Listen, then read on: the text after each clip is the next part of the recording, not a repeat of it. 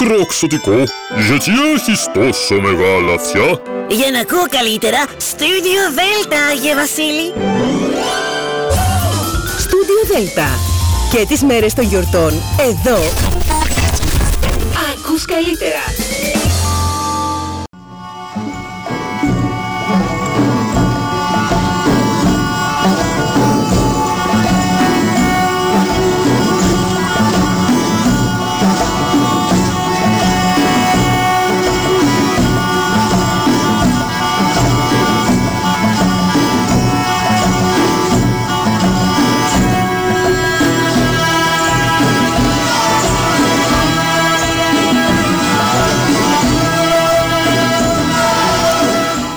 Σήμερα κυρίες και κύριοι. Είναι η εκπομπή «Μύθοι και πολιτισμοί» με τη Γεωργία Αγγελή. Ζωντανά από το στούντιο Δέλτα, το ραδιόφωνο της καρδιάς μας.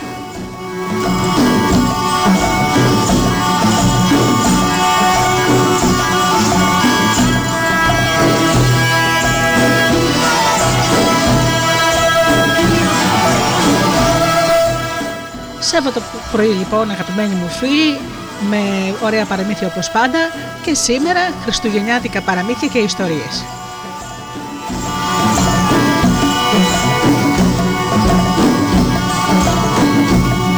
Πρώτα όμως να καλημερίσω τους φίλους μου.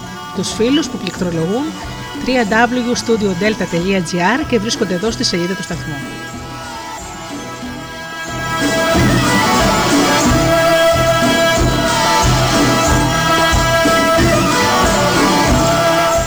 Καλημερίσω και τους φίλους που μας ακούν από τις συχνότητες που φιλοξενούμαστε όπως είναι το Live24.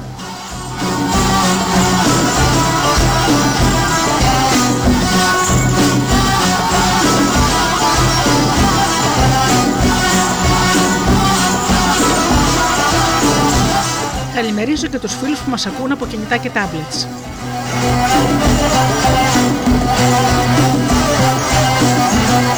Φυσικά την καλημέρα μου στους αγαπημένους μου φίλους και συνεργάτες, στον Τζίμι, την Αφροδίτη και την Ώρα.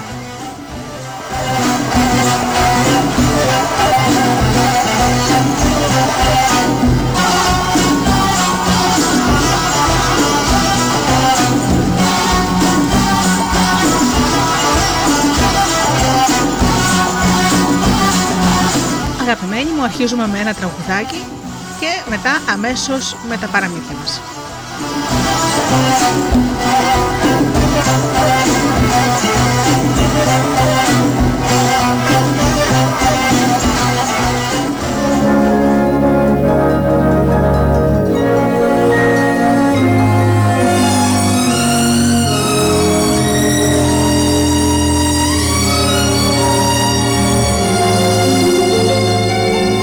He's the little boy that Santa Claus forgot. And goodness knows he didn't want a lot. He sent a note to Santa for some soldiers and a drum. It broke his little heart when he found Santa hadn't come. In the street he envies all those lucky boys then wanders home to last year's broken toys. I'm so sorry for that laddie. He hasn't got a daddy. The little boy that Santa Claus forgot.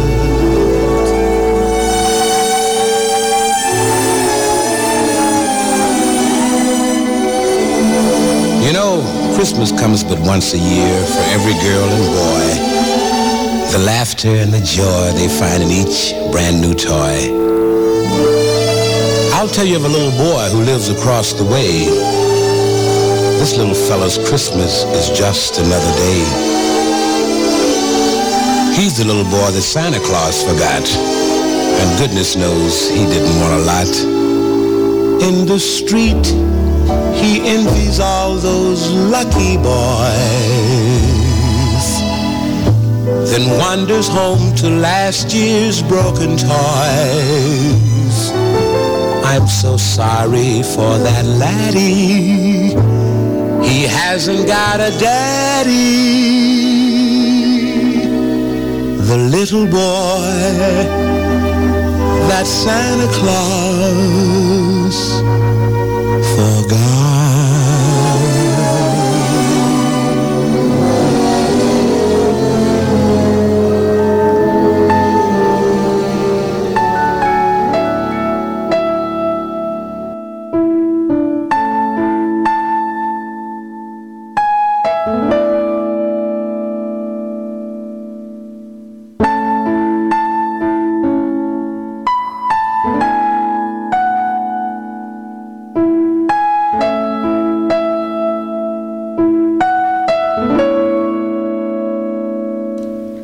Ξένος των Χριστουγέννων, Στέφανος Δάφνης. Με τα παιδιάτικα μάτια μου έβλεπα πίσω από το τζάμι τη σημαία του Παλαμιδιού, του κάστρου του Αναπλιού, ψηλά. Και το σκοπό τυλιγμένο στο μανδύα του να έρχεται στην τάπια με το τουφέκι στον ώμο. Στο φώτο του ουρανού η σιλουέτα του γραφόταν τεράστια και απειλητική. Κάμποσες οριές πιο κάτω σάλευαν χαμόκλαδα και οι φραγκοσικές πρασίνιζαν κρεμασμένες στο βάραθρο πάνω από την Βενετσιάνικη σκάλα 999 σκαλοπάτια. Εκείνη η μέρα η γκρίζα, η βουβή ήταν Χριστούγεννα. Τα καρτερούσαμε με τόσο πόθο μικρή και μεγάλη. Εμείς για να ελευθερωθούμε από τα θρανία του σχολείου και εκείνη από τη, από τη μονοτονία της δουλειάς να γιορτάσουμε στη λιακάδα στο ξέφωτο που κάποιες φορές γιομίζει θάματα τον κάπο μας με μουρουδιές από άγρια ζαμπάκια και με πορτοκαλιές φορτωμένες μικρούς ήλιους. Μανά, που ο χειμώνας μας έκλεισε μέσα και μας περιόρισε σε σπιτιάτικο το γιορτάσι. Ήταν ευτυχισμένα τα, τα χρόνια εκείνα τα ελληνικά. Τα σπίτια μας, πλήρη πάσης αγαθότητος, ευωδίαζαν από τα φρεσκοψημένα χριστόψωμα, αντιχούσαν από κάλατα και μουσικά όργανα. Θυμούμε πως το μεσημέρι καθίσαμε στο τραπέζι πιο πολύ από 12 νομάτι. Μα για να καθίσουμε έπρεπε να περιμένουμε τον παππού που ερχόταν από το Άργος. Και ο παππούς άργησε κομμάτι και ήρθε χτυπημένες σε 12 γιατί το τρένο είχε καθυστέρηση.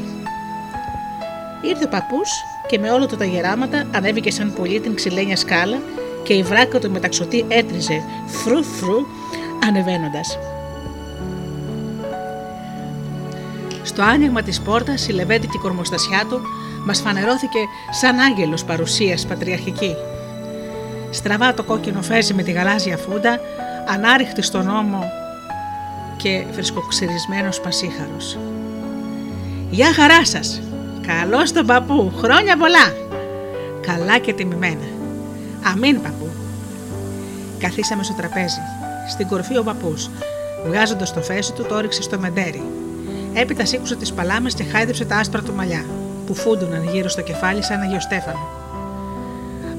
Πήρανε γύρω θέσεις οι μπαρπάδες, οι τιάδες, τα πρωτοξάδερφα, ολόκληρο το σόι. Η ξαδερφούλα Αγγελικούλα, η ωρεοκάματη, βοήθησε τη μητέρα στο συγύρισμα του τραπεζιού. Σαν δώρο βασιλικό, πάνω σε ασπίδα γυαλιστερή, πρόβαλε ο ψητός Διάνο παραγεμισμένος με κάστανα και κουκουνάρια και μπαχαρικά. Ένα μεγάλο χριστόψωμο κόπηκε φέτες. Η μυρουδιά των ψητών κεντούσε τα ρουθούνια. Στο παλιό τζάκι τρίζανε τα ξύλα. Ο παππούς σηκώθηκε, σήκωσε το χέρι και σταυροκοπήθηκε και τον μιμηθήκανε και όλοι. Οι άνθρωποι της επαρχίας τρώνε. Δηλαδή το κάνουν δουλειά το φαγοπότη και ένα χριστουγεννιάτικο τραπέζι γίνεται σωστή τελετουργία. Για τούτο δεν πρέπει να φανεί παράξενο πως το βασίλεμα του ήλιου βρήκε τους περισσότερους από εμά στο τραπέζι, ακόμα φορτωμένο με πορτοκαλόφλουδες και τσόφλια καρυδιών και ποτήρια που όσο να διάζουν γιόμιζαν κοκκινιέλι της περαχώρας και γλυκόπιο το αγιοργήτικο.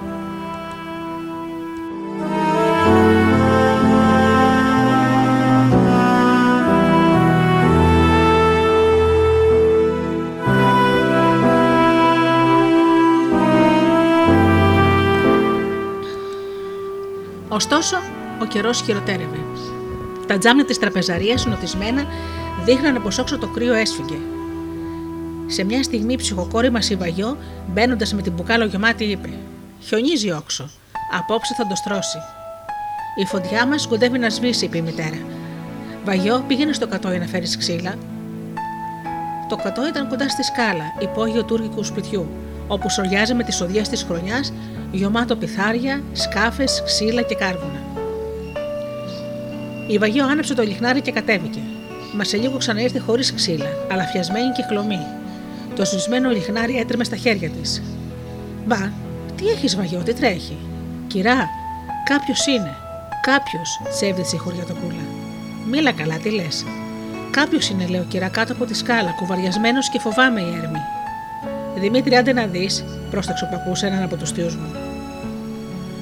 Ο Δημήτρης σηκώθηκε και γρήγορα ακούστηκαν οι μπότες του να τρίζουν να κατεβαίνοντας στη σκάλα. Κανακαλικάζει δεν θα η βαγιό, γέλος ο δεύτερος θείος μου Θανάσης, χαράζοντας κάστανα και χώνοντά τα στη τράκα. Μα σε λίγο ακούστηκαν πάλι περπατησιές στη σκάλα και ομιλίες. Η πόρτα άνοιξε και φανερώθηκε πάλι ο Δημήτρης, μα όχι μόνος. Ένας άλλος άνθρωπος, άγνωστος ήταν μαζί του, που θα έλεγε κανείς πως ο θειό μου τον έφερνε με το στανιό. Έμπα μέσα, του λέγε, μην τρέπεσαι. Χρονιάρα μέρα σήμερα. Έμπα να ζεσταθεί. Μα εκείνος φαινόταν πως κομπιάζει, ώσπου ο θείο μου τον έσπρωξε ελαφρά από τον ώμο και ο ξένος βρέθηκε στην τραπεζαρία. Τι είναι τούτος, ρώτησε ο παππούς. Δεν τον εβλέπετε. Ζητιάνο ο φουκαράς. Καθόταν μαζεμένος κάτω από τη σκάλα και τρεμούλησε σε ζαγάρι. Και κάνει ένα ξεροδόρι έξω. Φω. Κοιτάξε με τον ξένο. Η κακομοιριά έβγαινε από όλο του το κορμί. Θα ήταν πενιντάρης. Λιγνός, κίτρινος, τα γένια του ψαρά και χτένιστα μοιάζανε με αφάνα. Ούτε κασκέτο φορούσε ούτε παπούτσια. Ήταν σκεπασμένος με κάτι κουρέλια που αφήνανε γυμνά εδώ και εκεί τα μέλη του. Μόλις βρέθηκε μέσα, γύρισε τα μάτια του γύρω φοβισμένα σαν αγρίμη και ύστερα κοίταξε και την πόρτα που την έκλεινε κορμοστασιά του θείου μου του Δημήτρη. Έκανε μια κίνηση σαν να ήθελε να ξεφύγει, μα ο παππούς του χαμογέλασε καλόβολα και του είπε με την γλυκιά φωνή του: Γιατί, κάτσε και εδώ στο τζάκι να συσταθείς καψερέ. Εκείνος ακόμα δίσταζε. Ο Δημήτρης προχώρησε και ακουμπώντα το χέρι του στο ρόμο τον ησύχασε. Κάτσε που σου λέμε, εδώ είμαστε όλοι Χριστουγεννιάτικοι, θα το κάψουμε σήμερα. Ήταν στο κέφι ο θειός μου. Γιώμησε ένα ποτήρι κρασί ω τα χείλια και το έδωσε στο ξένο και του είπε: Ποια το αδελφέ μου να πάνε κάτω τα φαρμάκια. Γιωματάρι, ξέρεις. Έλα, ρούφατο. Ο ξένος πήρε το ποτήρι και καθώς το χέρι του έτρεμε, χύθηκε λίγο κρασί στο χαλί. Κοίταξε χάμου. Να με συμπαθάτε, μουρμούρισε βραχανά. Δεν πειράζει. Χρόνια πολλά. Γούρι είναι, το απάντησαν. Με μια ρουφιξιά άντισε το ποτήρι του. Μπράβο σου, φώναξε ο Δημήτρης. Και τώρα, αδερφέ μου, κάτσε εκεί να τη δηλώσεις. Η φωτιά, θεμένη με νέα κούτσερα, λαμπάδιαζε πρόσχαρα. Ο άνθρωπος, καθισμένος σταυροπόδι μπροστά στο τζάκι, κρατούσε ανάμεσα στα γόνατά του το πιάτο με το κρέας που το είχε φέρει η βαγιό και μασούλιζε λέμαργα, κοιτάζοντας πότε πότε κλεφτά τους άλλους γύρω. Σε κάποια στιγμή η μητέρα του τον ερώτησε. Η μητέρα μου τον ερώτησε. Από πού σε μπάρπα. Ο άνθρωπος δεν μίλησε αμέσως. Σταμάτησε το μάζεμα και σήκωσε το πρόσωπο, κοιτάζοντάς την. Ντόπιος, ξαναρώτησε η μητέρα μου. Με φωνή βαθιά, αφαιρμένη από μάχρο από καμιά σπηλιά, μουρμούρισε. Όχι, ξομερίτης είμαι. Και δεν έχεις φαμελιά, δεν έχεις σπίτι. Ε, αν θύ φτάνει, πρόσταξε ο παππούς. Α δίνουμε του φτωχού και ας μην ρωτάμε. Είχαν επισημότητα τα λόγια εκείνα του παππού, που καθισμένος στην πολυθρόνα του φάνταζε μεγαλόπροπος σαν το δία το τζένιο. Α μην ρωτάμε. Βράδιασε πια. Η Βαγιό άναψε την κρεμαστή λάμπα και έφερε τους καφέδες. Ο ξένος πάστεψε το πιάτο του. Άξαφνα μέσα στη βραδινή σιγαλιά ακούστηκε μια τουφεκιά και αμέσως μια δεύτερη και τρίτη και τέταρτη. Η μία πάνω στην άλλη. Μαζί ακούστηκαν φωνές φερμένες από πέρα, άλλες από το κάστρο, το παλαμίδι, οι φωνές ταραγμένες. Οι άντρες μας πετάχτηκαν όρθιοι, οι γυναίκες τρομαγμένες. Κάτι γίνεται στο παλαμίδι, είπε ο παππούς ο πολύξερος. Άντρες και γυναίκες βγήκαν στο παλκόνι χωρίς να λογαριάζουν το κρύο. Στη δυτική τάπια του, παλα... του παλαμιδιού, που είναι κατά την πόλη στραμμένη, φώτας σαλεύανε βιαστικά. Πέσαν ακόμα τρεις τουφεκές, και ύστερα από δύο στιγμές ένα ξαφνικό σάλπισμα ξέσκησε τον παγωμένο αέρα, τρεμόσυρτο, σερτό, μες στο σκοτάδι. Οι καμάρες του Ιτς Καλέ αντιλάλησαν τη λαχτάρα του χαλκού. Ένας ξαδερφός μου, ο Κοσμάς, που είχε κάνει και ελοχία στα επικά, εξήγησε: Α, το ξέρω εγώ το σάλπισμα τούτο. Κατάδικος τόσκος από εκεί πάνω. Μπήκανε όλοι στην τραπεζαρία, δεν μιλούσε κανένας. Η σιωπή βάραινε πάνω στα πράγματα και οι ματιέ των αντρών πέσανε σε ένα κορμί διπλωμένο μπροστά στο τζάκι. Μια δυνατή πνοή ανέμου άνοιξε την μπαλκονόπορτα και έσβησε τη λάμπα. Α! έκαναν ξαφνιασμένες οι γυναίκες. Το αντιλάρισμα της φωτιάς έπεφτε κοκκινοπό πάνω στο χριστουγεννιάτικο ξένο μας, τον άγνωστο, και φώτιζε τη στιγμή του όψη, τα γκρίζα γένια του. Τώρα και των γυναικών οι ματιέ βάραιναν απάνω του. Σαν κατάλαβε την αγωνία μας ο άνθρωπος, σηκώθηκε απότομα και χωρίς να μας καληνυχτήσει, χωρίς να βγάλει άχνα, προχώρησε γρήγορα στην πόρτα, κολλητά στον τοίχο και χάθηκε σε φάντασμα. Δεν ακούστηκε ούτε η περπαστησιά του στη σκάλα.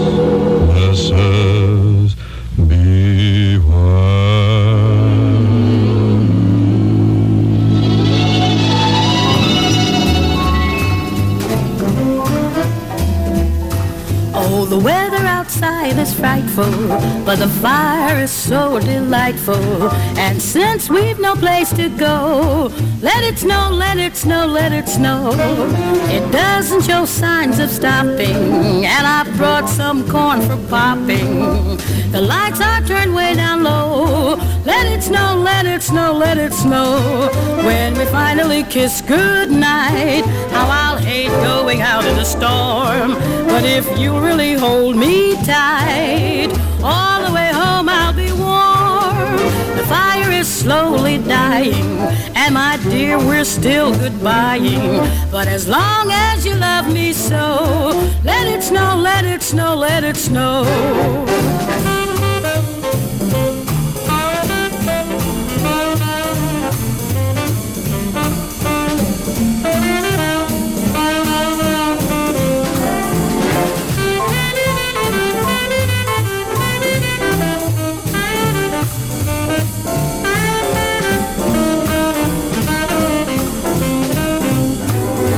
We finally kiss goodnight, how I'll hate going out in the storm. But if you really hold me tight, all the way home I'll be warm.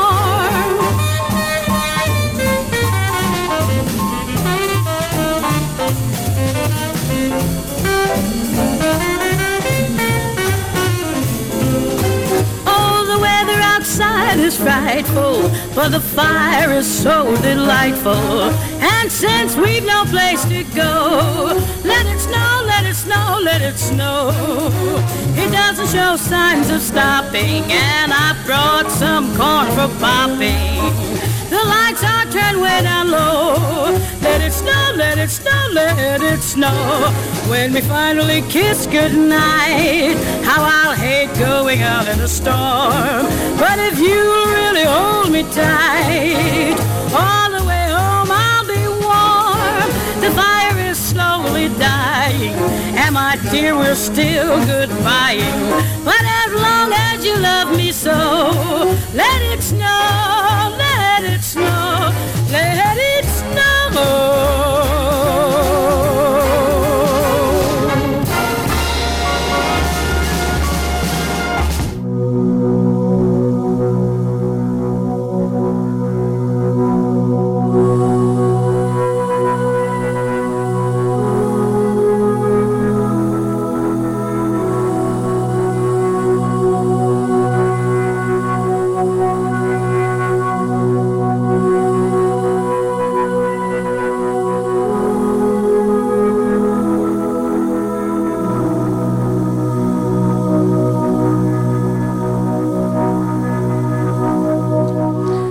Ψεύτικος ήλιος του Χρήστου Κουλούρη.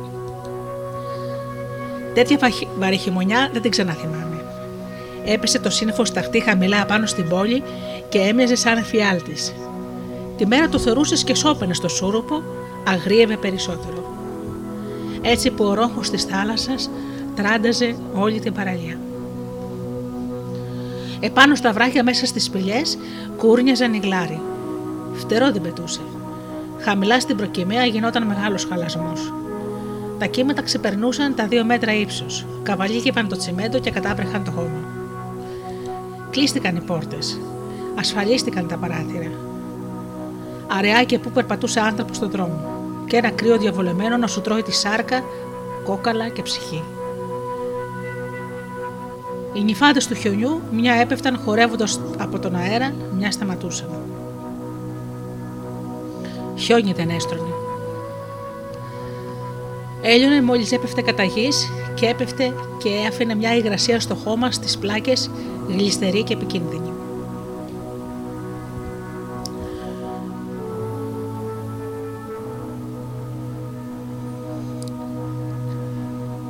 Τι θέλεις να βγεις έξω με τέτοιο καιρό, μου λέει η γανακτισμένη η μάνα μου. Πού θέλεις να πας, Να αγοράσω λίγους βόλους, χαρκομανίες και ζωγραφιές. Μαγριό κοίταξε. Τελικά με λυπήθηκε. Έλυσε το μαντίλι της, έβγαλε ένα πενιντάρκο και μου το έδωσε. Το δώρο σου, μου λέει, άλλο δεν έχει. Ύστερα πήρε ένα κάτασπρο πλεκτό και μου το φόρεσε. Με τύλιξε με ένα μπλε ζεστό κασκόλ και με πήγε ως την πόρτα. Πρόσεχε στον δρόμο και μην αργήσεις. Νυχτώνησε λίγο. Μην χαζεύεις εδώ και εκεί, να γυρίσεις γρήγορα. Και μετά σε λίγο μου φώναξε από την πόρτα. Μην φας τίποτα γλυκό γιατί δεν θα, θα μεταλάβεις αύριο το πρωί. Καημένη μενούλα. Μεταλαβαίνω χρόνια τώρα από την άδολη και χρυσή ψυχή σου. Όση αυστηρότητα και αν έχεις, σου περίσσευε η καλοσύνη για το καλύτερο. Έτρεξε παγωμένος ως το βιβλιοπωλείο, τη μεγάλη αυτή πηγή ευτυχίας. Εκεί απομονωμένοι όπως ζούσαμε στο νησί, στο μαγαζί εκείνος συγκεντρωνόταν όλος ο πλούτος του κόσμου. Βιβλία, τετράδια, μολύβια, μπογιές, καλαμάρια, κοντιλοφόροι και λογής λογής θαυμαστά παιχνίδια. Άλλα κρεμαστά από τα βάνη, άλλα μέσα σε κουτιά, στα ράφια και στις βιτρίνες, κούκλες καραγιόζητες, αρλεκίνοι, αρκουδάκια, αυτοκίνητα, ψεύτικοι μολυβένοι στρατιώτες, κουρδιστά μηχανήματα, μπάλες, τόπια, καραμούζες, φυσαρμόνικες, έπιπλα, κουκλόσπιτα. Ο μαγικός κόσμος της παιδικής ηλικίας. Χάζευα και ζητούσα να βρω ψυχική διέξοδο να ξεζαλιστώ από την αναλλαγή τόσο ζωηρών εικόνων. Ήμουνα τότε μόλις 10 χρονών παιδί. Ο πατέρας δούλευε στα καράβια. Μας έστελνε όποτε μπορούσε γράμμα και χρήματα. Καταλάβαινα πόσο δύσκολα τα έφερνε βόλτα η μάνα μου. Κι εγώ ένα φιλάστενο παιδί, ονειροπαρμένο, περνούσα ολιμερή με τα βιβλία και τα τετράδια. Έγραφα, ξανάγραφα, έσκιζα τα βιβλία στο τετράδιο, έσκυβα, έσκιζα τα φύλλα στο τετράδιο, γυρεύοντα την πιο κομψή, την πιο καλύτερη γραφή να δείξω στη δασκάλα.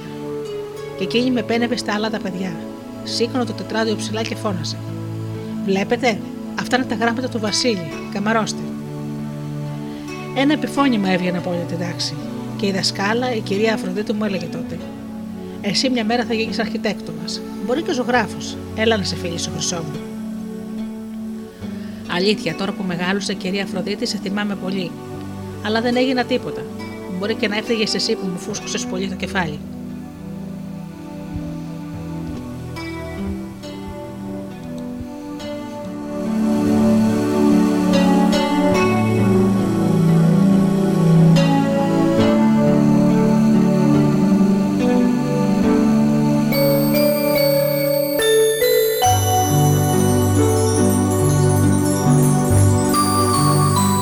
μαγαζί, ήρθε κοντά ένας κύριος σοβαρός, ο πατέρας του βιβλιοπόλη.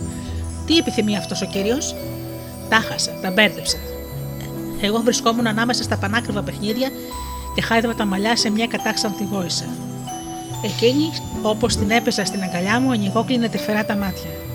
Θεέ μου, κάτι υπέροχα γαλανά μάτια, με ματόκλατα μαύρα μεγάλα τσακιστά. Παρολίγο η κούκλα να πέσει από τα χέρια μου, μόλις διάβασε στο πίσω μέρος του κουτού την τιμή της. Σχεδόν όσα λεφτά έβγαζε στο, έβαζε στο φάκελο ο πατέρας για να περάσουμε 10 μέρες στο σπίτι. Συνήλθα ευτυχώς γρήγορα και είπα στον κύριο αποφεύγοντα να το κοιτάξω.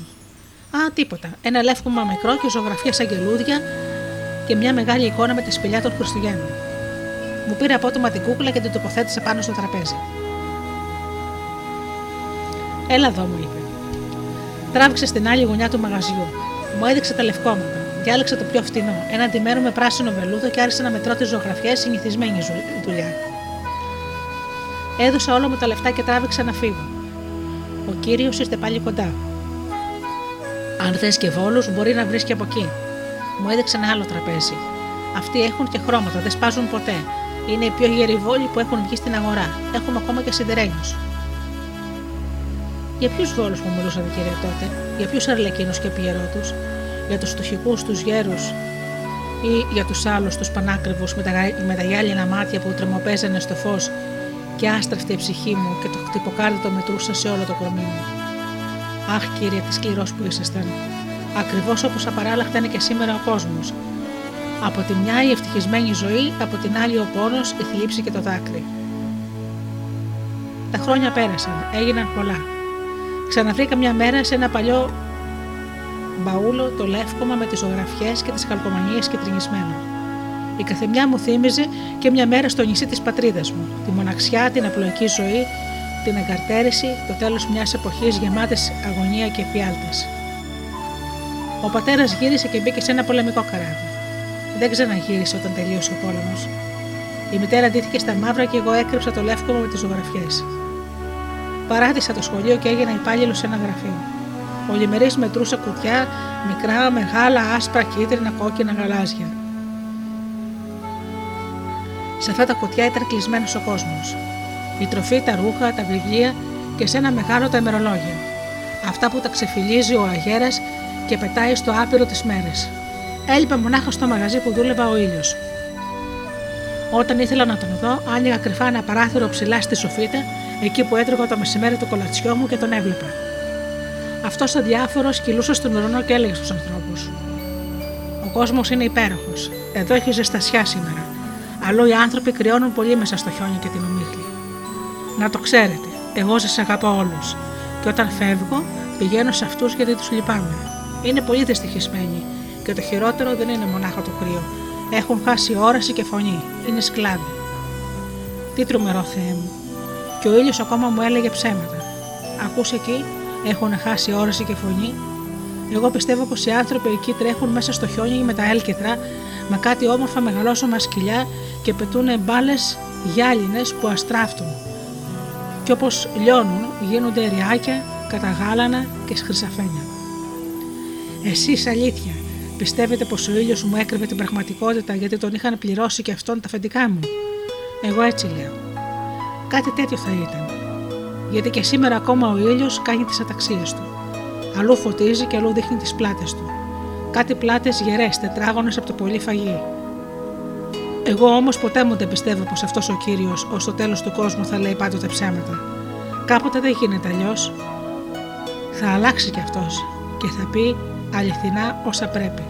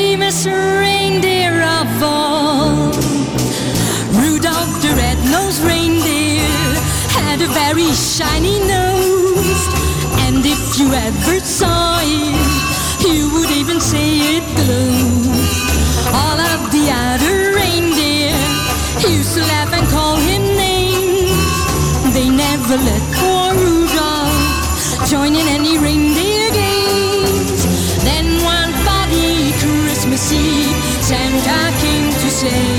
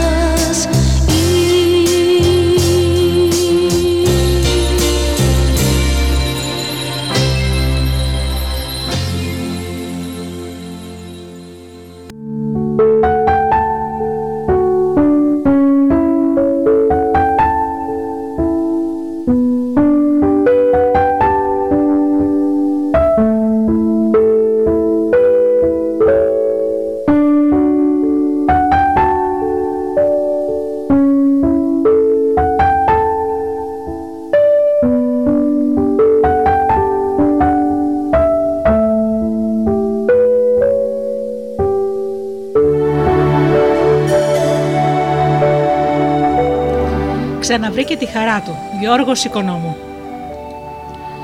Έλαμπε σήμερα το μικρό μαγαζάκι του Κυρινίκου του πρόσφυγα. Ήτανε βλέπεις χρονιάρες μέρες, παραμονή Χριστουγέννων. Και ο Κυρνίκος είχε βάλει τα δυνατά του, όχι μόνο να φτιάξει τα καλύτερα μελομακάρονα και τους κουραμπιέδες του, που ήταν και τα δύο ονομαστά πια, και από άλλες χρονιές και η φήμη τους είχε ξεπεράσει το μικρό και γνώριμο περίγυρο της γειτονιάς του, αλλά και να στολίσει το μικρό μαγαζάκι του και να το κάνει να χαίρεσαι να το βλέπεις. Για να πούμε το σωστό, το είχε καταφέρει με το παραπάνω. Έβαλε διπλά και τρίδιπλα λαμπιόνια να φωτίζουν μέσα και έξω, μερικά μάλιστα και χρωματιστά, και κάθε μέρα γιόμιζε με φρέσκα λουλούδια τη μέσα βιτρινίτσα του. Σε δύο γωνιέ κρέμεσε μικρές τούφες από έλατα και στο ταβάνι κρέμασε μερικά πολύχρωμα λαστιχένια μπαλόνια. Με το ανοιγοκλείσιμο της πόρτας και το έμπα έβγα των πελατών του, τα μπαλόνια κουνιόνταν απαλά και ασταμάτητα, τονίζοντας με το παραπάνω τη λαμπράδα και τη χαρούμενη κίνηση του μαγαζιού. Σε μερικά μάλιστα είχε κρεμάσει και κάτι μικρά κουδουνάκια, που καθώς κουνιόντουσαν τα γλωσσιδάκια τους, χτυπούσαν με απαλοσύνη τα γύρω τους και έμοιαζαν σαν χαρούμενα ξεφωνητά από αόρατα αγγελάκια. Άσε πια που μοσχοβόλαγε μέρες τώρα και ολόκληρη γειτονιά. Μωρέ, τι μυρωδικά, τι μοσκοκάρδα και βανίλιες αναζημώνει τούτος ο Κυρνίκος.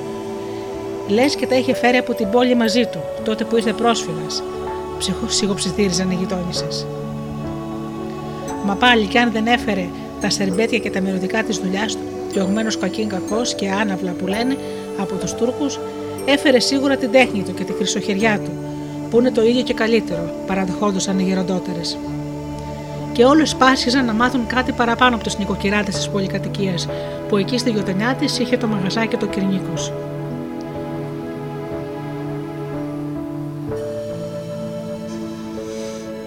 Μα τούτος ο μάστορης όχι μόνο δεν άφηνε κανένα να τον δει στη δουλειά του, στο εργαστήριο του, μα απαντούσε αόριστα και με γελαστές κουβέντες στα πονηρά τους ερωτήματα, κουβέντες που όσο και αν τις συντέριαζες δεν έβγαζες κανένα νόημα.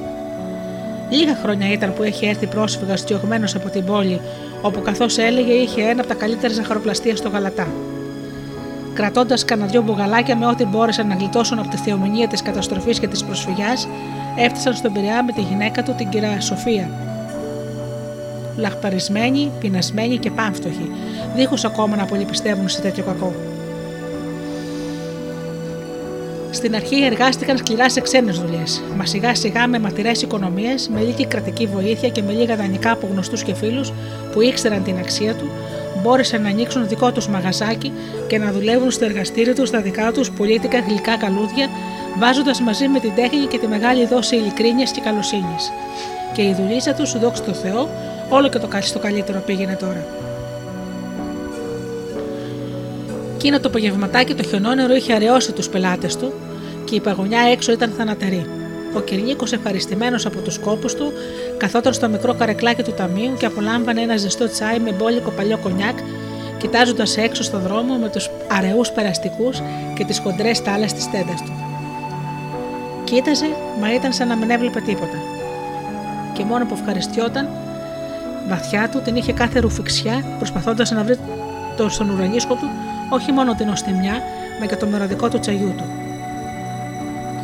Εκείνη τη στιγμή ένα αγοράκι 6-7 χρονών, με τα χεράκια του χωμένα το ένα στο άλλο στα μανικάκια του φτηνού του και ξεφτισμένου του πλεχτού, ήρθε μπροστά στη λαμπερή βιτρίνα του μαγαζιού του. Στο μετωπάκι του είχε πέσει μια μικρή τούφα από τα μαλάκια του. Άλλες ώρες θα ήταν φαίνεται πολύ σγουρή και άτακτη, μα τώρα ήταν κολλημένη στο δέρμα του και έφτανε σχεδόν στο μεσόφρυδο, δίνοντας συνέχεια να πέφτουν οι σταγόνες του νεροχιόνου από τη μητούλα του. Το αγοράκι στάθηκε απότομα μπρος στη βιτρίνα και τα μεγάλα του ματάκια ταξίδευαν με έκπληξη και απέραντο θαυμασμό σε όλο της τον παράδεισο. Καλυθενά, παράδεισος των ματιών ήταν σήμερα τούτη η βιτρίνα του Κυρινίκου του πρόσφυγα. Στη μέση της ήταν μια μεγάλη σουπιέρα με βουνότα ροδοκόκκινα και πασπαλισμένα με μπόλικο καρύδι μελομακάρονα, μελωμένα με το καλύτερο θεμαρίσιο μέλι. Δίπλα της άλλο βουνό οι κουραμπιέδες, με όλα τα σχήματα της καρδιάς και του φεγγαριού, γεμάτη με ολάσπρη ζαχαρόσκονα. Και πιο εκεί, μπρος και πίσω, μικρά τρογγυλά ταψιά με τα φορνισμένα γαλακτομπούρκα και τους μπακλαβάδε. Σε αυτά, καθώς έλεγαν, δεν είχε το τέρο του Κυρνίκο. Στη γωνιά τούφες από έλατα γεμάτες με ψεύτικο χιόνι και χρωματιστά φωτάκια και κουδουνάκια. Και όλη η βιτρίνα απογιόμιζε με όλων των ειδών τις χρωματιστές καραμέλες σε ζωγραφιστά σακουλάκια και λαχταριστά βουτήματα. Το παιδάκι απόμενα να κοιτάζει όλα τούτα, και ούτε που τόνιζαν οι χοντρές σταγόνες της τέντας που έπεφταν στους ώμους και στο κεφαλάκι του. Το προσωπάκι του χλωμό και αδύνατο δεν έδειχνε καμιά του σκέψη, λες και ήταν πετρωμένο με τα μεγάλα του μάτια. Ενώ στην αρχή ταξίδεψαν με φούρια σε όλο τον παράδεισο της βιτρίνας, τώρα πήραν μια ακίνητη προσήλωση μπρος τους, έτσι που κανείς δεν μπορούσε να πει τι απ' όλα κοιτούσε. Το μόνο που φαινόταν, αν παρατηρούσες με πολύ προσοχή το μουτράκι του, ήταν κάτι σαν ελαφρώς μίξιμο των χιλιών του που, αν καμιά φορά χαλάρωνε, ξαναρχόταν αμέσως στην πρωτήτερη θέση του. Ήταν όμως και τούτο τόσο αδιόρατο και αραιό, που κανείς δεν θα μπορούσε να βεβαιώσει αν το χωράκι αναμασούσε κάτι στο σφιγμένο σταματάκι του. Δύο-τρεις φορές, αν έκανε μια κίνηση να φύγει, μα φαίνεται πως η απόφασή του δεν ήταν σίγουρη, γιατί έμενε πάλι ακίνητο και μόνο ύστερα από κάμποση ώρα παίρνοντας καθώς φαίνεται δύσκολα την απόφαση, ξεκίνησε, αν και για πολλά ακόμα δειλά βηματάκια το κεφαλάκι του ήταν γυρισμένο στη λαμπερή βιτρίνα. Περνώντας τώρα μπροστά από την κλειστή πόρτα του μαγαζιού και μια στιγμή πριν την προσπεράσει, τα ματάκια του κοίταξαν τον Κυρνίκο. Τούτος πάλι είχε δει μια-δυο φορές το παιδάκι που στεκόταν μπροστά στη βιτρίνα του, μα ούτε το πρόσεξε ιδιαίτερα, ούτε και έκανε καμιά σκέψη. Απολάμβανε το ζεστό του τσάι με το μυρωδάτο κονιάκ μέσα στην λαθαλπορή του μαγαζιού του και στα μέσα του καταστάλαζε κάτι έτσι σαν ευχαρίστηση από τα κόπια του και από τις καλές δουλειές του μαγαζιού του. Μα και τούτα ήταν άσχετα με τη συνείδηση της στιγμής, καθώς λένε, και θα ήταν αληθινότερο θα να λέγαμε πως ο Κυρνίκος δεν έβλεπε και δεν σκεφτόταν τίποτα. Άλλωστε, πόσοι και πόσοι μικροί και μεγάλοι δεν κοντοστοκόντουσαν καθώς περνούν και δεν καμαρώνουν τη βιτρίνα του. Πολλοί μάλιστα πελάτες και γνωστοί δεν μισάνιγαν την πόρτα και δεν του πετούσαν λόγια πενετικά μαζί με τη χαιρετούρα τους και τα κοπλιμέντα για την τέχνη του. Και τώρα τούτο το μικρό ούτε που το πρόσεξε καθόλου, ούτε που το παρατήρησε ιδιαίτερα. Μα για στάσου, τούτο το παιδάκι τον κοίταξε φεύγοντας με στα μάτια και ό,τι και να πεις του φάνηκε σαν να χασομέρισε λίγο, σαν να ήθελε να τον δει πιο πολύ μέσα του.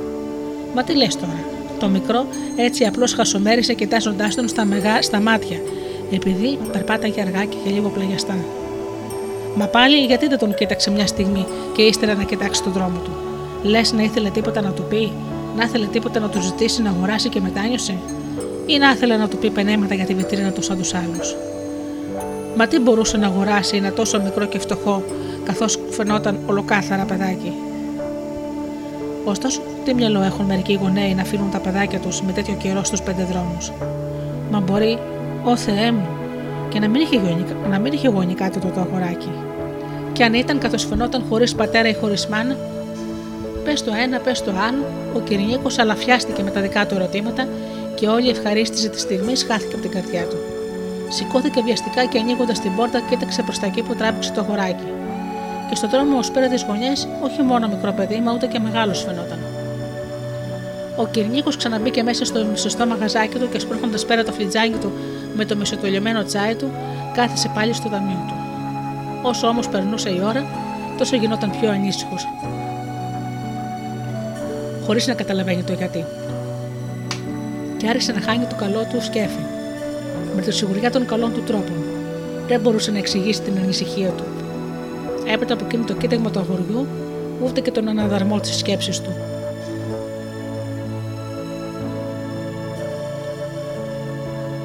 Μα σιγά σιγά, μέσα σε τούτες τις απορίες του και τους συλλογισμούς του, σφινώθηκε ξαφνικά τούτο το ερώτημα στο μυαλό του.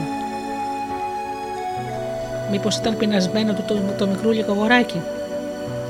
Μήπω δεν είχε κανένα να του πάρει το μικρό παγωμένο χεράκι και φέροντάς το στο μαγαζί του Κυρνίκου να το ρωτήσει τι πιότερο θα ήθελε να δοκιμάσει, πώς θα θέλει να το αγοράσει από εκείνα τα καλούδια του παραδείσου και από τις λιχουδιές της Ανατολής; Μήπως το θλιμμένο βλέμμα του Τώρα που ο Κυρνίκος θυμόταν πολύ τη θλιμμένη ματιά του, μήπως αυτό ήθελε να του πει;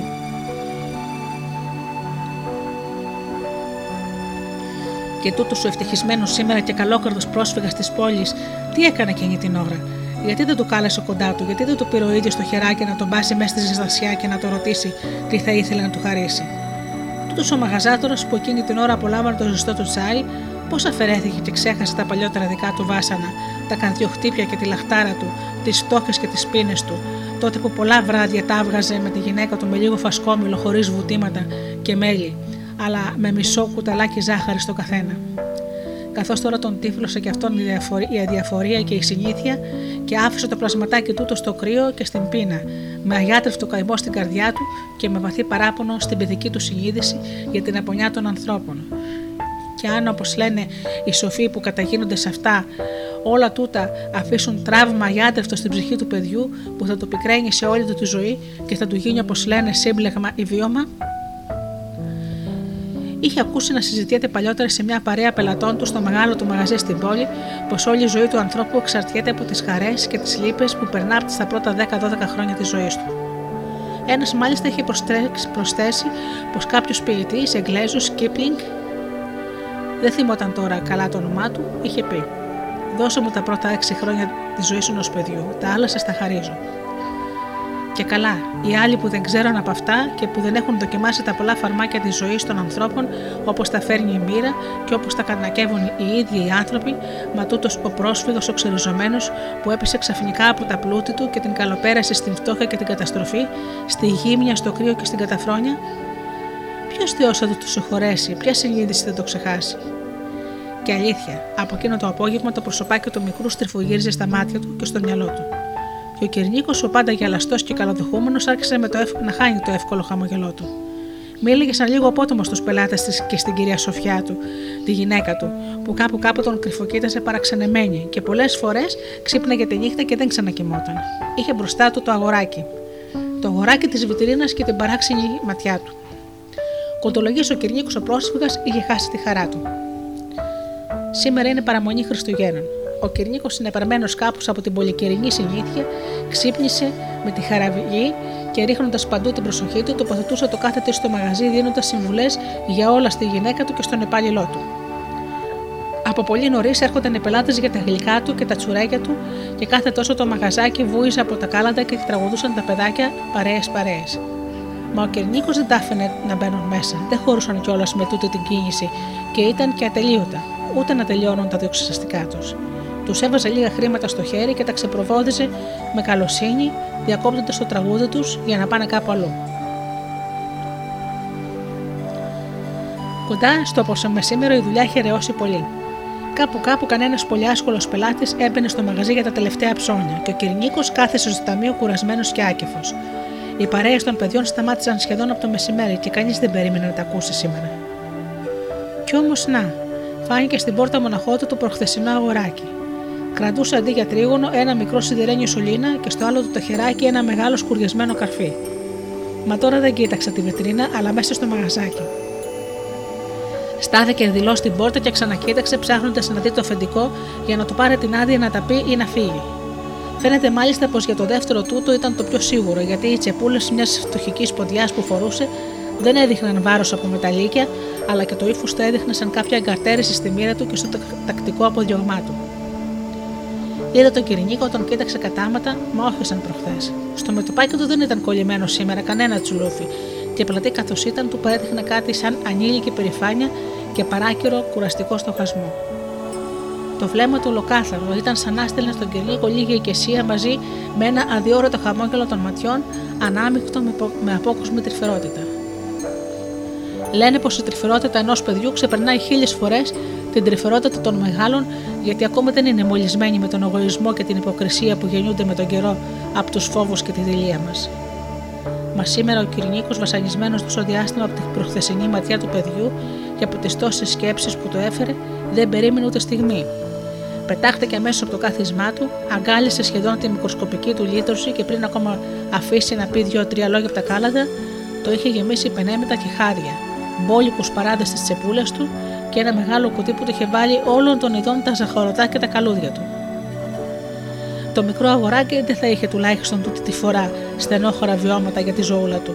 Και ο Κυρνίκος θα έκανε ευτυχισμένα Χριστούγεννα γιατί τούτος ο πρόσφυγας είχε ξαναβρει τη χαρά του.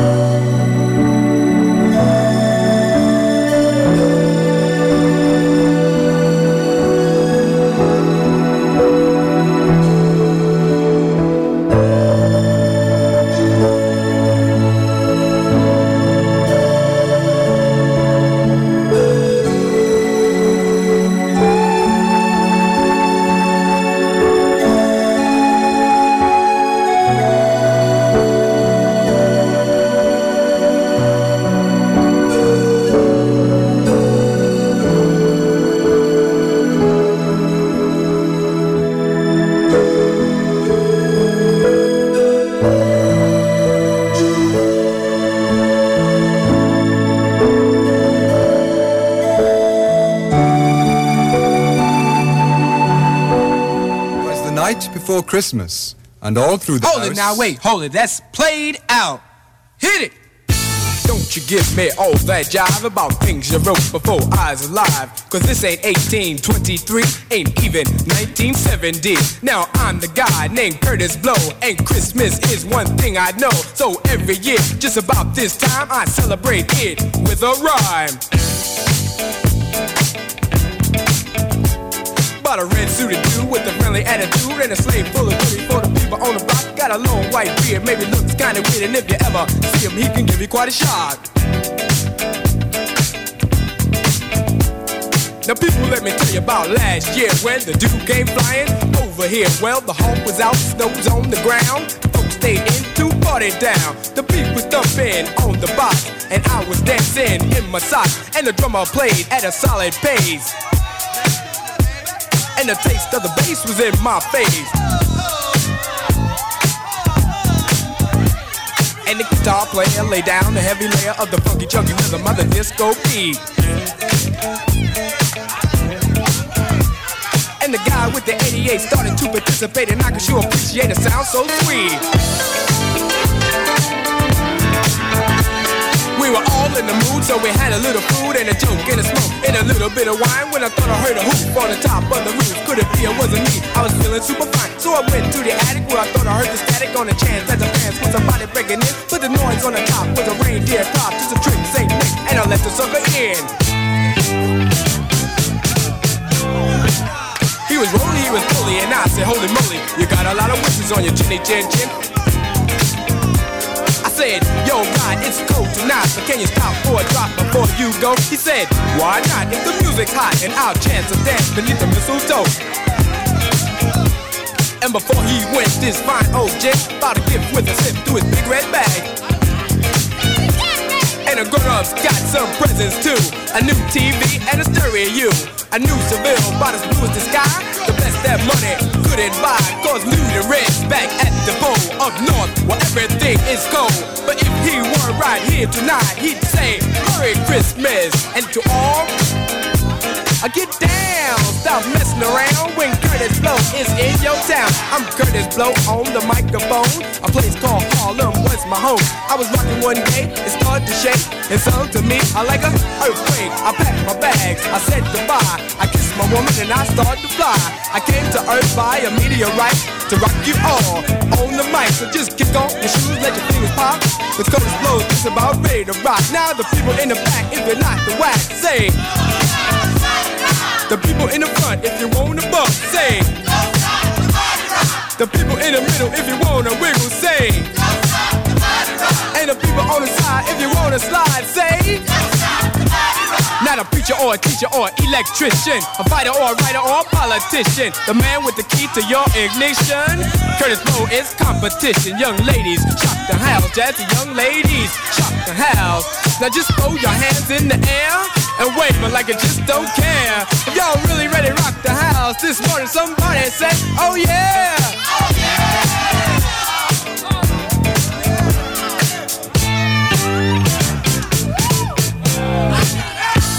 Don't stop the body rock and everybody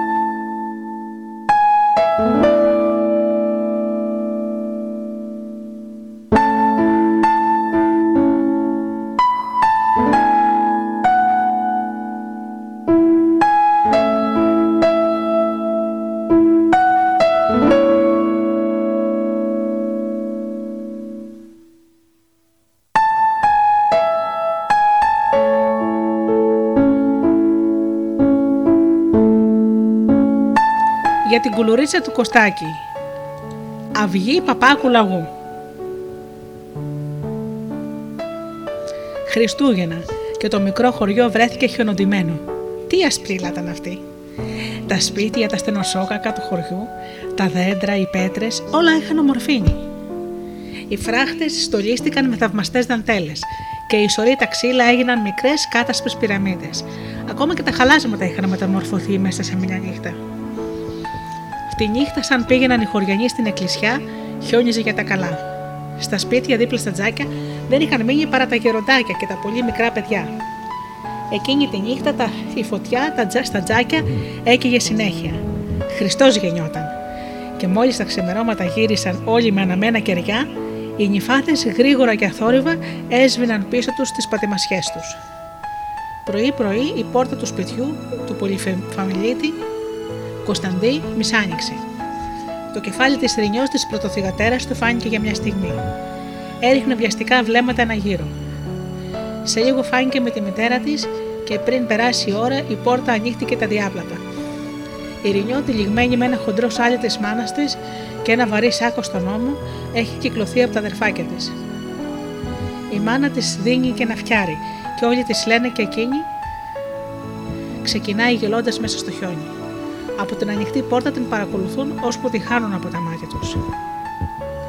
Αλλά πού πήγαινε η Ρινιό Χριστουγεννιάτικα μέσα σε τόσο χιόνι, Πώς έστρεψε ο φρόνιμος Κωνσταντής και την άφησε, πήγαινε στη στάνη στον αδερφό της το Γεωργή, που με τη παρεχημονιά δεν μπόρεσε με τη γυναίκα του και το μικρό τους να έρθουν για τη μεγάλη γιορτή. Η στάνη βρισκόταν σε κατηφοριά και εκεί το χιόνι στυπαζόταν πάντα πολύ. Και ο Κωνσταντής είπε το ναι, ήταν γιατί ήξερε τι γεροδεμένο και άφοβο κορίτσι ήταν η Ρινιό.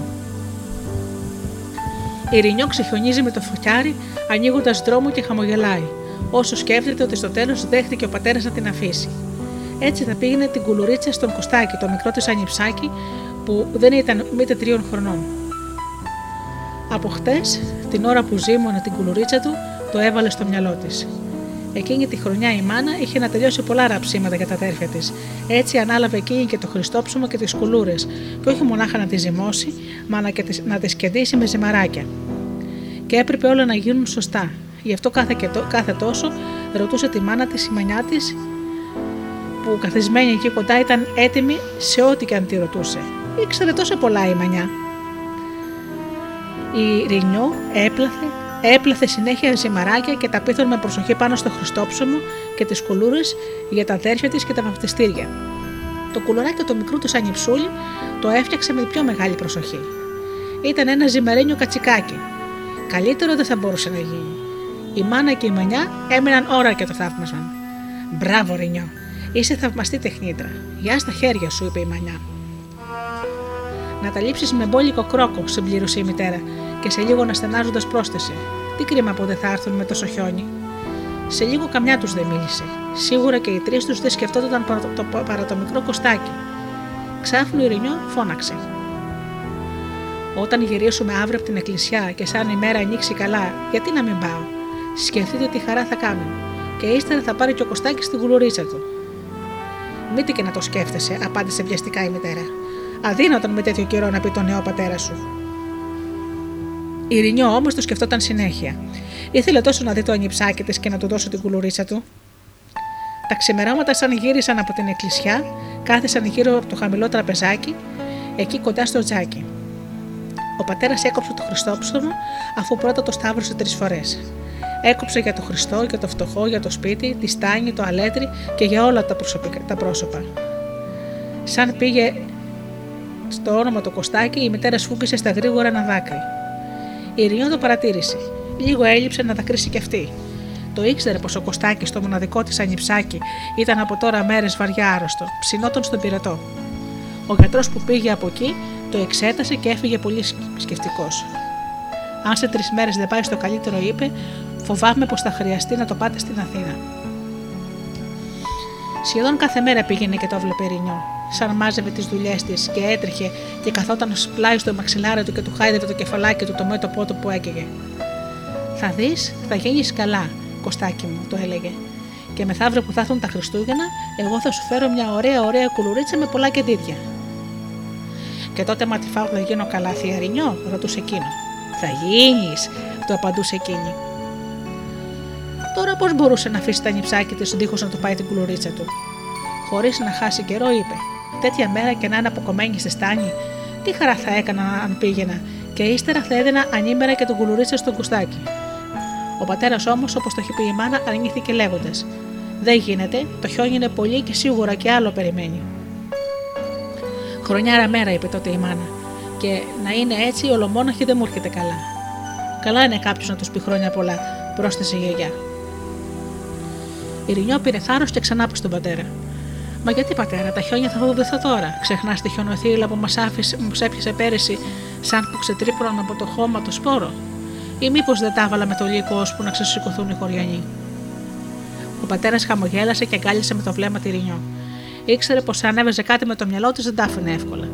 Και ύστερα ήταν στα αλήθεια γεροδεμένη και παλικαρού. Και είπε στο τέλος: Καλά, μα κοίταξε να σου το πριν νυχτώσει. Τα γρήμια σαν πεινούν δεν αστείευονται. Και άκουσε, πάρε και το φτιάρι να ανοίγει στον δρόμο. Αυτά σκέφτεται η Ρίνιο, ανοίγοντας δρόμο με το φτιάρι. Η ησυχία βασιλεύει παντού.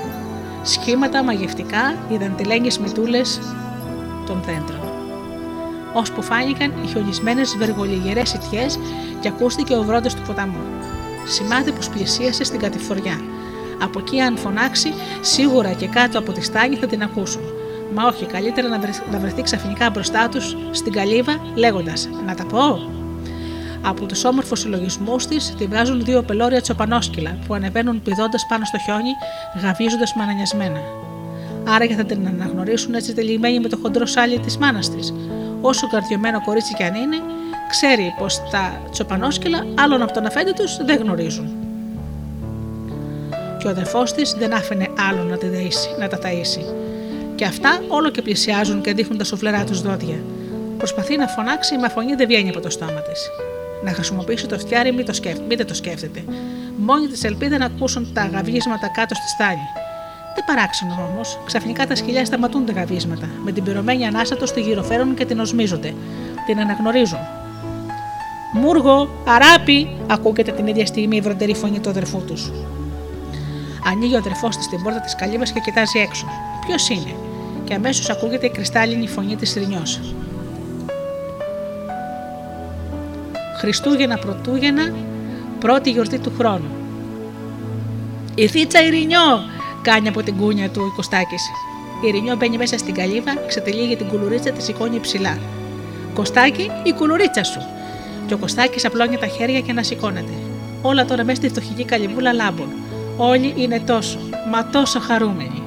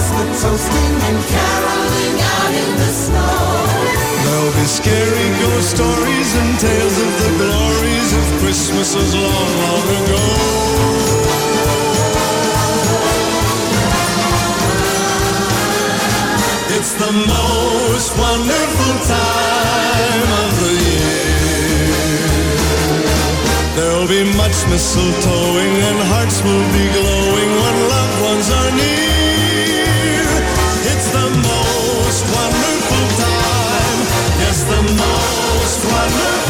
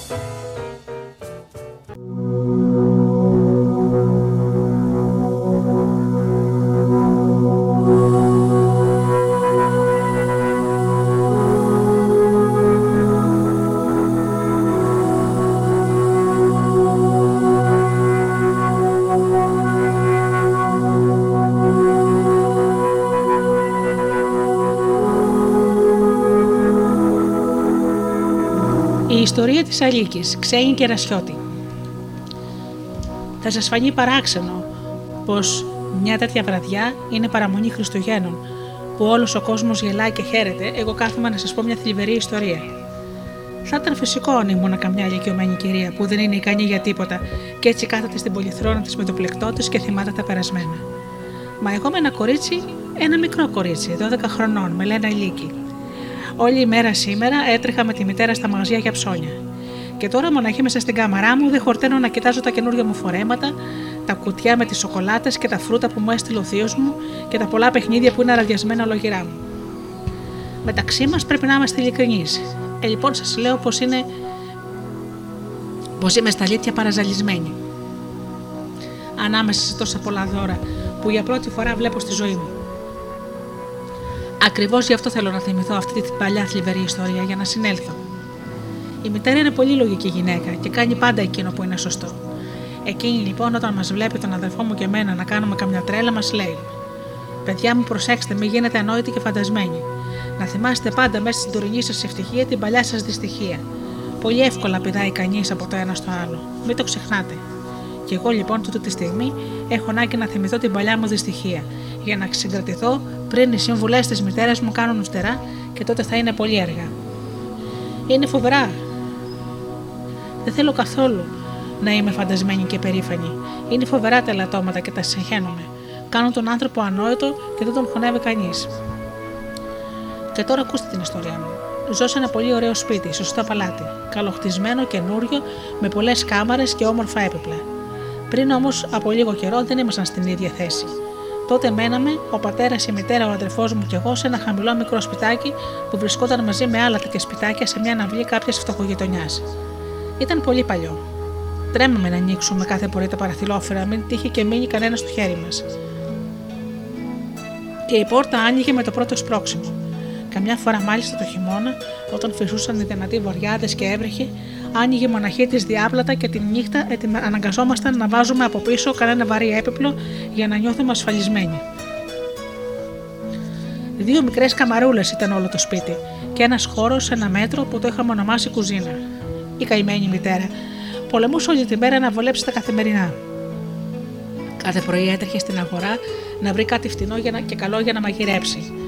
Έπειτα έπλαινε, σιδέρωνε, έφτιαχνε το σπίτι. Μα πάντα τη βρίσκαμε να χαμογελάει σαν γυρίζαμε από το σχολείο το μεσημέρι. Έλεγε πως τα παιδιά είναι απαραίτητο να βλέπουν χαρούμενα πρόσωπα για να μην χάνουν το θάρρος τους για τη ζωή. Ο πατέρας εργαζόταν σε ένα κατάστημα παπουτσιών της γειτονιάς. Δεν κέρδιζε πολλά και είχε αρκετά βάρη. Εμείς πηγαίναμε στο δημόσιο σχολείο της ηλικίας μας, μα πάντα δυσκολευόμασταν στα μαθήματα. Η αιτία ήταν που δεν παίρνανε ποτέ τα βιβλία μας στην ώρα τους και καμιά φορά αυτή η καθυστέρηση διαρκούσε όλο το χρόνο. Ο αδερφός μου έτρεχε σε κανένας μαθητή του και αντέγραφε μαθήματα. Έτσι ήταν ο καλύτερος μαθητής από μένα, που βαριόμουν να τη γράφω τόσες σελίδες ιστορίε θρησκευτικών ή ζωολογία.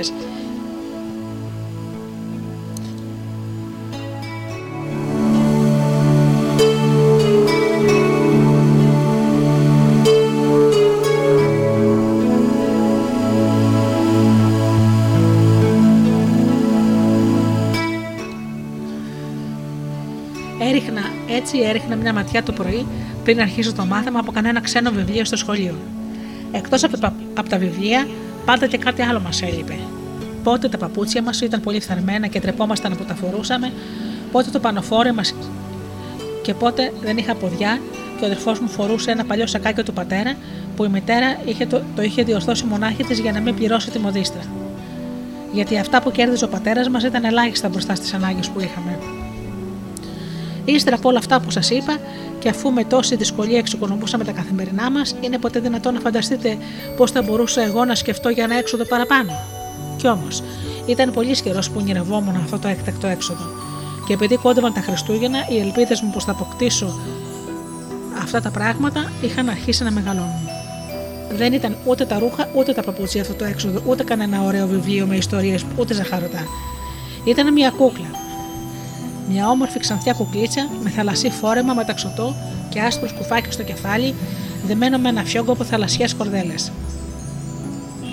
Αυτή η κουκλίτσα που στόλιζε τη βιτρίνα του εμπορικού της γειτονιάς μας είχε γίνει από τη μέρα στο όνειρό μου. Την έβλεπα κάθε φορά που περνούσε για το σχολείο και να μου χαμογελάει μέσα από το τζάμι της βιτρίνας. Πόσο τη λαχταρούσα. Α μπορούσα να την αποκτήσω, σκεφτόμουν. Α μου την αγοράσουν για τα Χριστούγεννα και ας μην έχω ούτε παπούτσια, ούτε γλυκά, ούτε κινηματογράφο όπως κάθε χρόνο. Θα περάσω όλη τη μέρα κλεισμένη μέσα στο σπίτι και δεν θα βγάλω από το στόμα μου ούτε ένα παράπονο. Θα παίζω με την κουκλίτσα μου, θα την βάζω να κοιμηθεί, έπειτα θα την ξυπνώ και θα την πλένω, θα τη συγυρίζω και θα της δίνω το γάλα της. Μετά θα την πηγαίνω μια βόλτα στην αυλή μας και θα τη δείχνω στι φίλε μου. Θα έχω τέτοια χαρά που θα περάσω τα καλύτερα Χριστούγεννα της ζωής μου. Είπα τον κρυφό μου πόθος στη μητέρα μου. Με κοίταξε καλά-καλά, χαμογέλασε και δεν ξέρω γιατί, μου φάνηκε πως τα μάτια της ήταν δακρυσμένα. Θα κάνω ό,τι μπορώ, Αλίκη μου, μου είπε, για να σου πάρω την κούκλα που σου αρέσει. Ο πατέρας, ξέρεις, θα έχει και ένα δώρο από το κατάστημα για τις γιορτές. Δεν πιστεύω προστάμενό του να κρατήσει τότε τις μέρε εκείνα τα λεφτά που δανείστηκε ο πατέρας σου τότε που ήμουν άρρωστη. Όταν μου φέρει και αυτά τα παραπάνω, θα τα κανονίσω μια χαρά και θα έχεις και εσύ την κουκλίτσα σου. Και επανέλαβε. Πιστεύω πως θα την έχεις. Από τη χαρά μου δεν ήξερα τι έκανα. Βοηθούσα, βοηθούσα τη μητέρα λίγο στο σπίτι γιατί είχα διακοπές και όλη τη μέρα τραγουδούσα. Μπροστά στα μάτια μου χόρευε η κούκλα με τη θαλασσιά και έκανα όλο σχέδια. Ο αδερφός μου που είναι μεγαλύτερος από μένα ένα χρόνο με κοίτασε παραξενεμένο. Τι σε έπιασε και έγινες καναρίνη, με ρωτούσε γελώντας. Του εκμεστερεύτηκα το λόγο της ευθυμίας μου. Καημένο αλικάκι μου είπε και με χάιδεψε πόσο, πόσο θέλεις αυτή την κούκλα. Και εγώ έχω ένα πράγμα στο μυαλό μου, μα χρειάζονται πολλά λεφτά για να το αποκτήσω. Είναι ένα ποδήλατο. Μα δεν το σκέφτομαι γιατί είναι αδύνατο να πραγματοποιηθεί. Για τη δική σου όμως την κούκλα έννοια κάτι θα κάνω κι εγώ. Άμα πούμε τα κάλαντα με τη συντροφιά μου, την παραμονή θα μαζέψω λεφτά και θα σου τα δώσω αν δεν τα καταφέρει η μαμά να, να τα συμπληρώσεις. Τι ευτυχία να έχει κανείς ένα τόσο καλό αδελφό. Ο δικός μου έχει χρυσή καρδιά. Τον φίλησα για να του πω ευχαριστώ. Και το απόγευμα της παραμονής έφτασε. Η μητέρα περίμενε με ανυπομονησία που προσπαθούσε να κρύψει με το πήγαινε έλα μέσα στο σπίτι τον πατέρα για να ψωνίσει. Και εγώ δεν κρατιόμουν ούτε λεπτό στην ίδια θέση. Άνοιγα την πόρτα να κοιτάξω μήπως ερχόταν ο πατέρας ή ο αδερφός μου, και όταν άφηνα την πόρτα πήγαινα στο παράθυρο. Κόσμος πολλής, όλοι βιαστικοί και φορτωμένοι σακούλες και πακέτα, περνούσαν, έμπαιναν στα μαγαζιά που ήταν γεμάτα, πήγαιναν, ερχόταν, ψώνιζαν και ξαναγυρνούσαν για να αποτελειώσουν τις προμήθειες και θα βαστούσαν τόσες μέρες. Η μητέρα παρακολουθούσε την κίνηση χωρίς να μιλάει. Μα έβλεπα πως η αργοπορία του πατέρα την είχε εκνευρίσει και προσπαθούσε με δυσκολία να κρατηθεί. Και εγώ σώπαινα, δεν τη ρωτούσα τίποτα για να με της στενοχωρέσω. Και τέλος, μόλις πήρε το σούρουπο, τον είδαμε να στρίβει τη γωνιά. Ερχόταν με το κεφάλι κάτω αργά-αργά και φαινόταν κουρασμένος. Τρέξε να ανοίξεις στο πατέρα σου, είπε η μητέρα και η φωνή της μου φάνηκε κάπως σπασμένη. Ο πατέρας μπήκε και κάθισε σε μια καρέκλα. Και εμείς, βλέποντάς τον πόσο κουρασ... τόσο κουρασμένο, περιμέναμε με αγωνία. Δεν έχει καρδιά αυτός ο άνθρωπος, Μαρία, είπε αναστενάζοντας και πέταξε πάνω στο τραπέζι μερικά χαρτονομίσματα. Να πάρτα, αυτά είναι όλα και όλα. Για να περάσουμε τούτες τις μέρες. Τα λογάριαζα αλλιώς. Μα σκέψου, κράτησε ο Αθεόβοβος τα λεφτά του δανείου. Και επειδή δεν έφταναν αυτά που μου έδωσε για δώρο, μου πήρε από το μεροκάμα του. Είναι, λέει, τέλος του χρόνου και πρέπει να κλείσει τα βιβλία του. Κότεψα να τρελαθώ. Τον παρακάλεψα, τον οικέτεψα. Να, αναλα... να αναβάλει για λίγο ακόμα ή να κρατήσω τουλάχιστον τα μισά για να κάνουν και τα δικά μου τα παιδιά Χριστούγεννα. Όπως και τα δικά του. Μα ήταν ανέντοτο. Δεν γίνεται τίποτα, μου είπε, μην επιμένεις άδικα. Δεν μπορώ να μου χρωστούν για τον καινούριο χρόνο. Μ' άφησε και έφυγε. Δεν έχει καρδιά, σου λέω Μαρία. Είναι πέτρα, ξύλο. Ό,τι άλλο θέλεις, μα δεν είναι καρδιά. Να μ' αφήσει τούτο στι άγιες μέρες έτσι. Και τώρα, Μαρία, πώς θα τα καταφέρεις με αυτά τα ψίχουλα; Ο πατέρας ήταν συντριμμένος.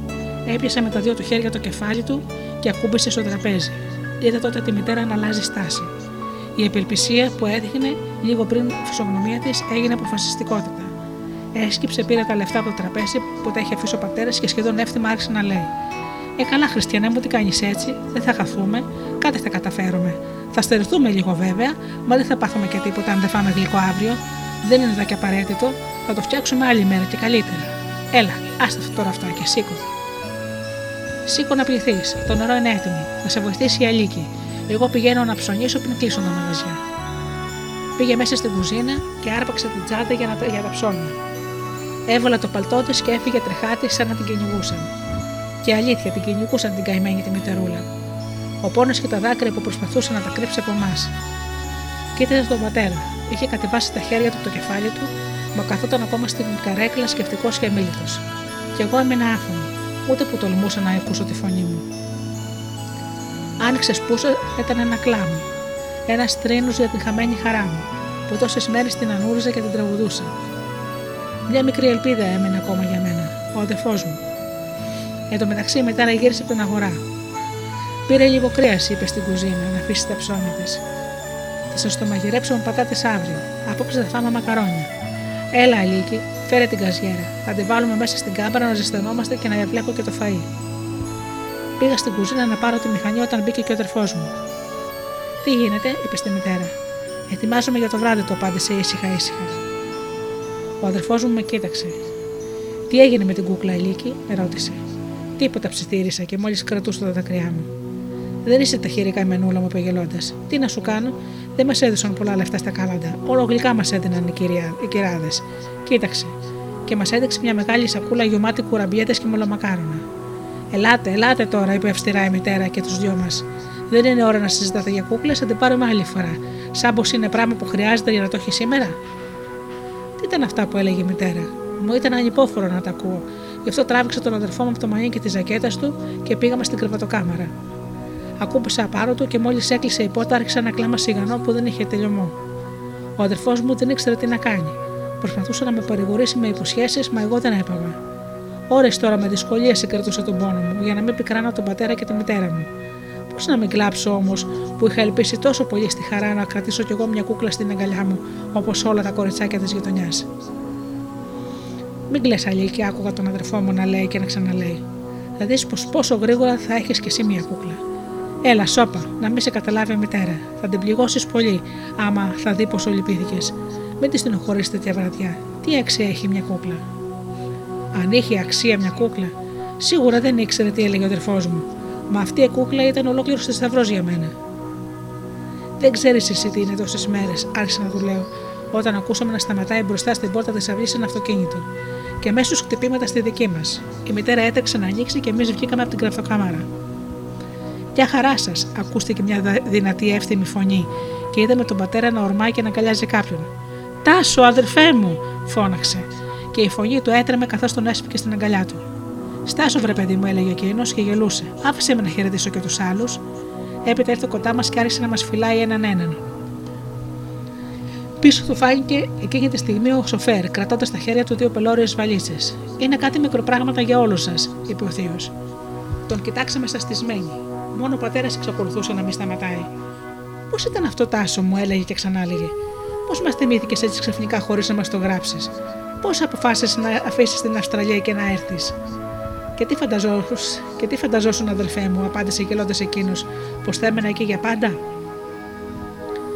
Πήγα, δούλεψα και δούλεψα σκληρά να το ξέρεις. Έκανα ό,τι έκανα και τώρα είμαι εδώ. Αλλά αυτά θα τα ξαναπούμε. Τώρα δώστε μου κάτι να πιω να σας ευχηθώ. Ύστερα θα σας αφήσω. Με περιμένουν κάτι φίλοι που ήρθαμε μαζί. Αύριο όμως ετοιμαστείτε. Θα έρθω να σας πάρω με το αυτοκίνητο. Θα πάμε κάπου να γιορτάσουμε όλοι μαζί τα Χριστούγεννα. Ήπια λίγο κρασί που του πρόσφερε η μητέρα και έφυγε. Ο αδερφός μου και εγώ ρηχτήκαμε στις βαλίτσες και αρχίσαμε να τις ανοίγουμε. Το πρώτο πράγμα που αντίκρισα μόλις ανοίξα την πρώτη βαλίτσα ήταν μια πελώρια κούκλα. Τέτοια κούκλα δεν είχαν δει ποτέ τα μάτια μου. Αυτή που στόλιζε τη βιτρίνα του γειτονικού μας μαγαζιού ήταν ασήμαντη και άσχημη μπροστά της. Η μητέρα ήρθε κοντά, χαμογελούσε ολόκληρη, μου χάιδεψε το μάγουλο. Βλέπεις, Αλίκη, ο Χριστούλης δεν σε ξέχασε, δεν ξεχνάει ποτέ τα καλά παιδιά. Τώρα πρέπει να πας γρήγορα στα εικονίσματα και να τον ευχαριστήσεις. Έτρεξα μέσα στο διπλανό δωμάτιο και γονάτισα μπροστά στο Χριστό. Ύστερα πήρα την κούκλα και δεν ενδιαφέρθηκα για τίποτα άλλο. Ούτε με για τα φορέματα, τα παπούτσια και τα άλλα δώρα που είχε φέρει ο θείος μου. Από εκείνη τη στιγμή η ζωή μας άλλαξε. Ο θείος μου είναι πολύ πλούσιος. Έκανε ένα μεγάλο εργοστάσιο και έβαλε τον πατέρα διευθυντή. Αυτός φροντίζει για τις εξωτερικές υποθέσεις, όπως λέει. Μένουμε σε αυτό το όμορφο σπίτι και πηγαίνω σε ένα από τα καλύτερα σχολεία, όπως και ο αδερφός μου, που απόκτησε και το ποδήλατό του. Δεν επιθυμώ τίποτα, γιατί τίποτα δεν μου λείπει. Γι' αυτό ακριβώς πρέπει να θυμούμε καμιά φορά την παλιά θλιβερή ιστορία μου. Θα είναι τότε σαν να βάζω μια σιδερένια πανοπλία που θα με συγκρατεί από τις κακές συνήθειες και τις ανόητες ιδιοτροπίες που μπορεί να αποκτήσω μέσα στην τωρινή μου καλοπέραση.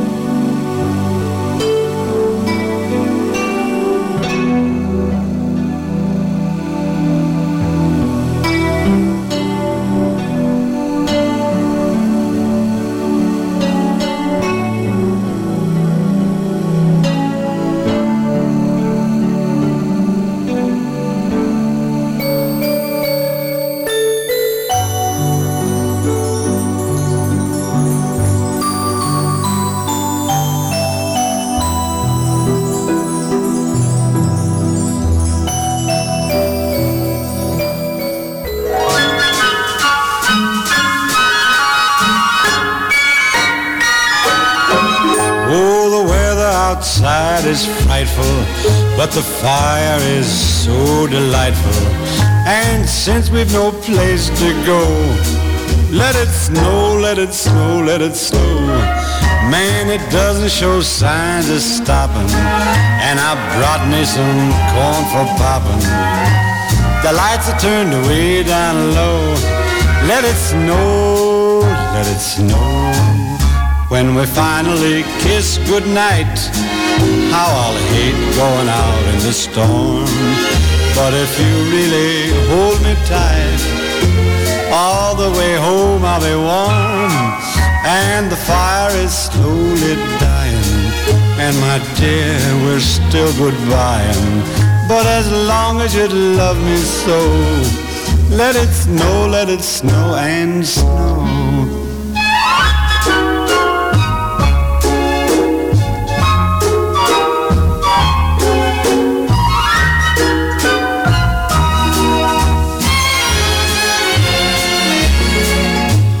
We finally kiss goodnight, how I'll hate going out in the storm. But if you really grab me tight, all the way home I'll be warm. Oh, the fire is slowly dying, and my dear, we're still goodbying. But as long as you love me so, let it snow, let it snow, let it snow.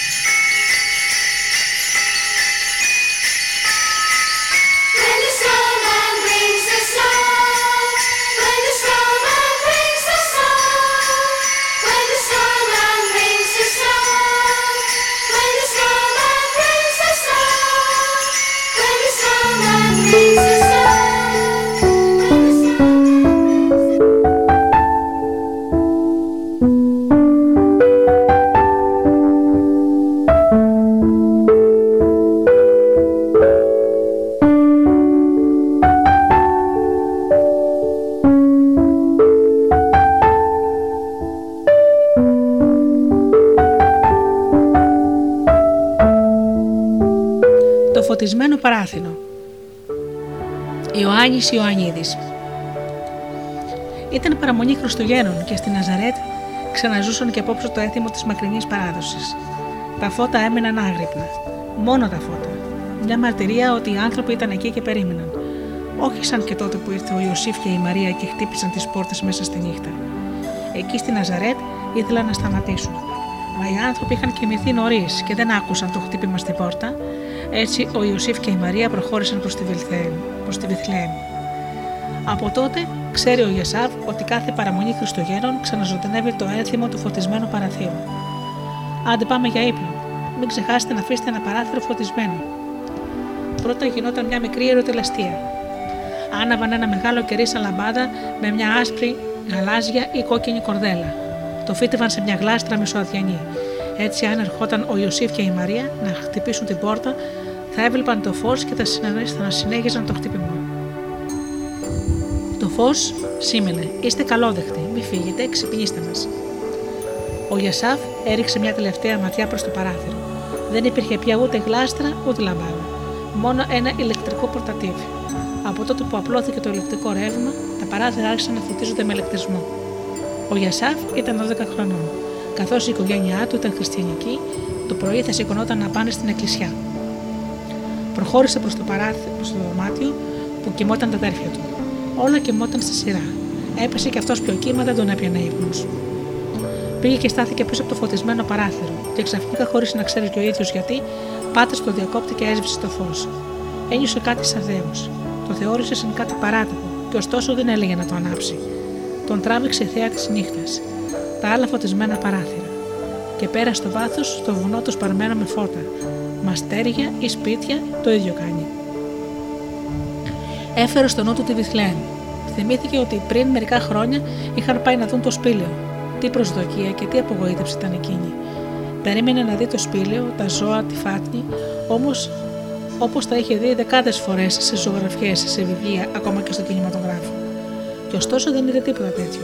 Μόνο ένα ναό, το ναό της γέννησης. Εδώ ήταν το σπήλαιο, εδώ και η φάτνη. Εδώ που βρίσκεται ο ναός, εδώ που καίει η καντήλα κοντά στα σκαλοπάτια. Ο Γιασάφ εξακολουθεί να βλέπει πίσω από το τζάμι του σκοτεινού παραθύρου. Οι αντάπιες απ' έξω μου φωτίζουν το χώρο.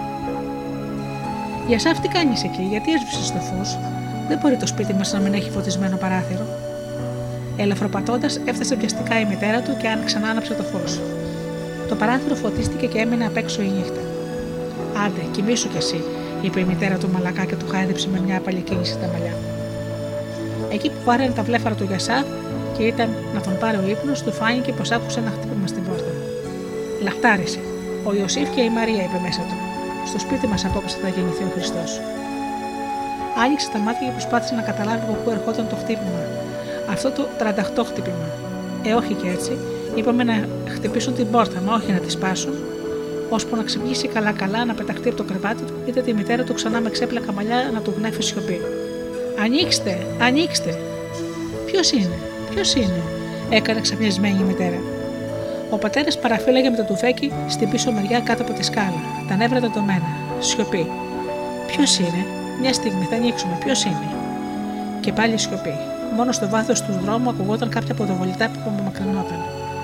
Ευτυχώς και δεν ξύπνησαν τα παιδιά. Ο πατέρας ακούμπησε στα πόδια του το τουφέκι. Ο Γιασάφ έμεινε να κοιτά με φόβο. Η μητέρα του προχώρησε προς το φωτισμένο παράθυρο και έσβησε το φως. Καλύτερα να μην δίνουμε στόχο, ψιθύρισε. Ποιος ήταν, ρώτησε ο Γιασάφ. Ποιος ξέρει, είπε ο πατέρας του. Στις δύσκολες μέρες που περνούμε δεν μπορεί κανείς να ξέρει. Εχθροί, περαστικοί ληστές, τίποτα κυνηγημένοι μέσα στη νύχτα. Θεωρώ πως κάτι τους φόβησε και το έβαλαν στα πόδια. Ο Γιασάφ δεν, δεν είπε τίποτα. Μόνο στράφηκε και κοίταξε το παράθυρο που δεν ήταν πια φωτισμένο.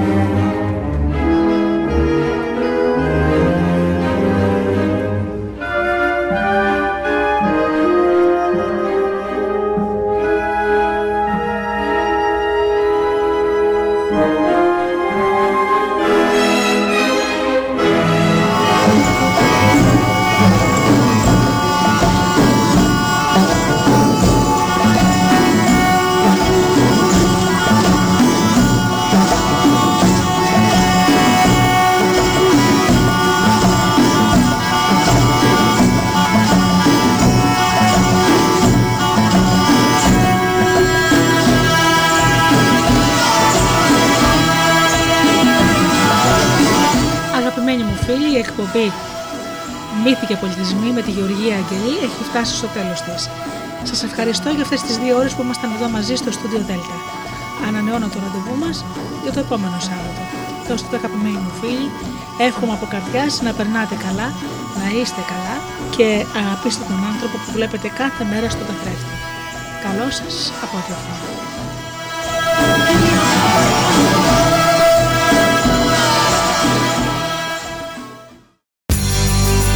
Το στούντιο Δέλτα σας εύχεται We wish you a Merry Christmas. We wish you a Merry Christmas. We wish you a Merry Christmas and a Happy New Year. Χρόνια πολλά σε όλους! Ho, ho, ho, ho.